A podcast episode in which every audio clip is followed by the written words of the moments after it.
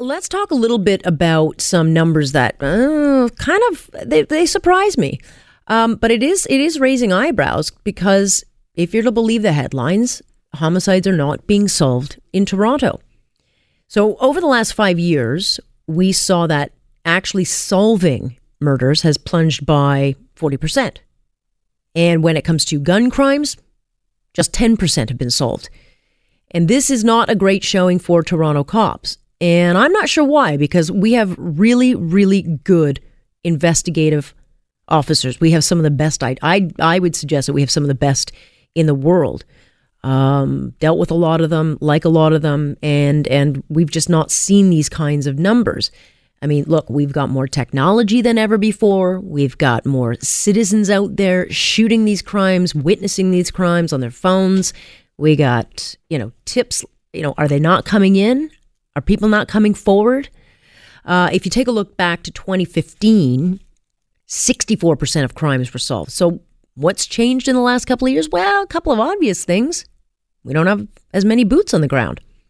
The other thing is we don't have carding. So, is that the reason? Do we not have as much intelligence gathering? And the question I think that's important to ask is are our cops, whether it's Toronto, London, Burlington, Oakville, uh, Hamilton, anywhere, are cops now simply too busy, so they have to react, than be proactive in fighting crime? Let's ask someone who knows. Mike McCormick joins us. He's the president of the Toronto Police Association. Good to have you. Thanks for having me. Let's talk a little bit about the numbers. So, your immediate reaction to hearing that we are not solving murders like we were says what? Uh, well, well, first of all, I'm not surprised by the numbers. I, I think it's, uh, you know, going to your initial point, um, our, the quality of our investigators. There hasn't been a decrease in the quality. We have, uh, as you said, uh, some of the best investigators. It's not the best invest- investigators in the world, uh, and they're working uh, around the clock to solve these things. So that's not the issue. So we can we can put that aside. Um, from talking to our, our people that are involved in intelligence and uh, gathering that that type the type of information that we need to solve these uh, horrendous murders. And, and what's particular of interest is the when you talk about the um, homicides by by firearm or shooting deaths, and only uh, a ten percent clearance rate uh, you know, I'm, I'm not surprised by that because we don't have the capacity to gather intelligence and to do investigations like we used to do. So, in in that sense, you're referring to carding no longer being used. Has have well, you, do you believe that that's that's been the issue?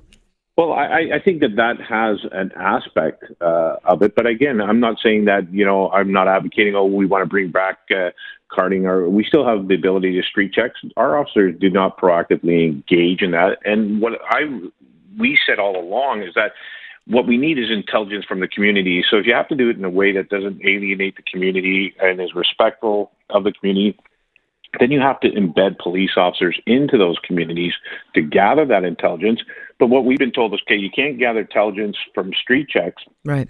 But we're not going to give you a new uh, way to do that, which is to embed the officers. We're also going to reduce the number of police officers. So what we've seen is a reduction in the amount of police officers, the, a reduction in proactive policing, staffing, and we've seen it across the board. It, it's not only impacting uh, homicide investigations. For instance, when we look at uh, provincial offense tickets in 2012, we issued 580,000 provincial offense tickets, and in 2016 we issued 245,000, less than half. So something's going on out there, and it's got to do with you know officers not having the availability to do the stops, and and a lot of times you're gathering intelligence, you're talking to people, so these interactions have gone down. Arrests, which is very concerning, in 2012 we went from 54,000 arrests down to 28,000 arrests in 2016. Mm-hmm.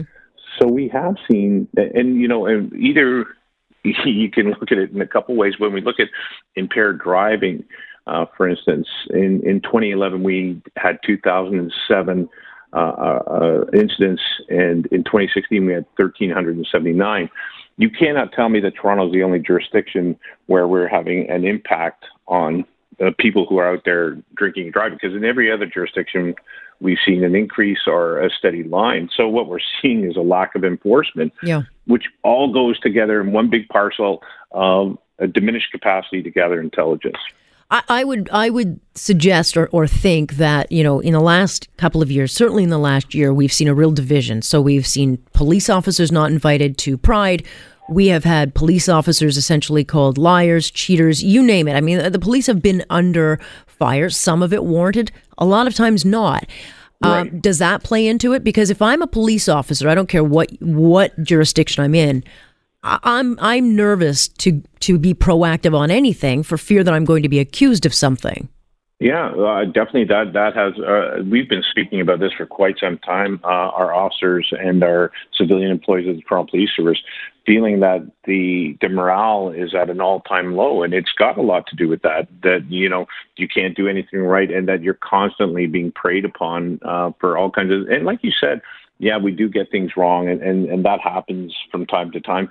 But this whole notion that the police officers uh, are the enemy, and you know, it was really interesting. I was talking to uh, a young woman who joined uh, the police service two years ago, and and she and you know, I asked her, I said, well, like, what do you like? How's it going out there? And she goes, Mike, this is not the job that I thought I was signing up for. And I said, well, what do you mean? And she said, the amount of the public uh, perception, the negativity. I love my job. I love what I'm doing. I'm here for all the right reasons, but I'm really overwhelmed by the negativity. Mm-hmm. And I think that does has does have an impact in our officers wanting to go out and engage and, and do stuff in a proactive way. Yeah, look, when when officers are being taken out of the school because of a small, uh, yeah. you know, minority, and yeah. we seem to be caving. Look, there's no question that political uh, politicians of all stripes are, are pandering to small, very vocal groups. So then my next question is how do you solve this? I mean, who's actually willing to have an honest conversation about this?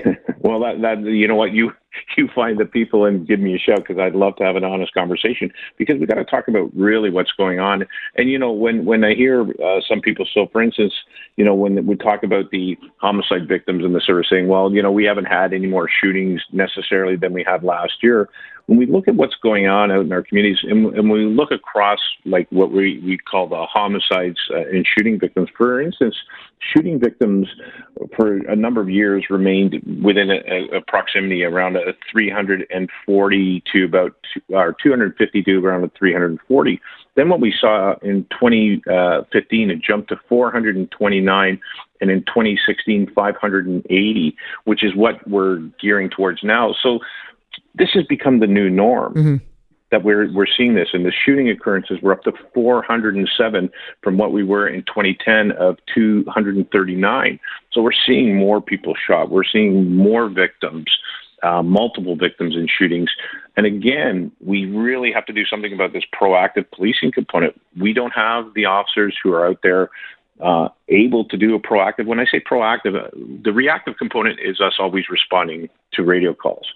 And what our members are doing are going from radio call to radio call, yeah. and there is no time to do investigative to or relationship building or yeah, yeah. community-based policing, proactive policing, pulling people over traffic stops. They're not going to be able to do that because they're going from call to call. So we're, you know, it ha- is having, I believe, a negative impact on intelligence gathering, and that's what we're hearing. And clearly, we're seeing this by these types of numbers. They have to be alarming to people. Yeah. Well, we'll uh, we'll continue watching this story and see how it's dealt with. Mike, thanks so much for joining us. Thanks for having me. It's Mike McCormick of the uh, Toronto Police Association.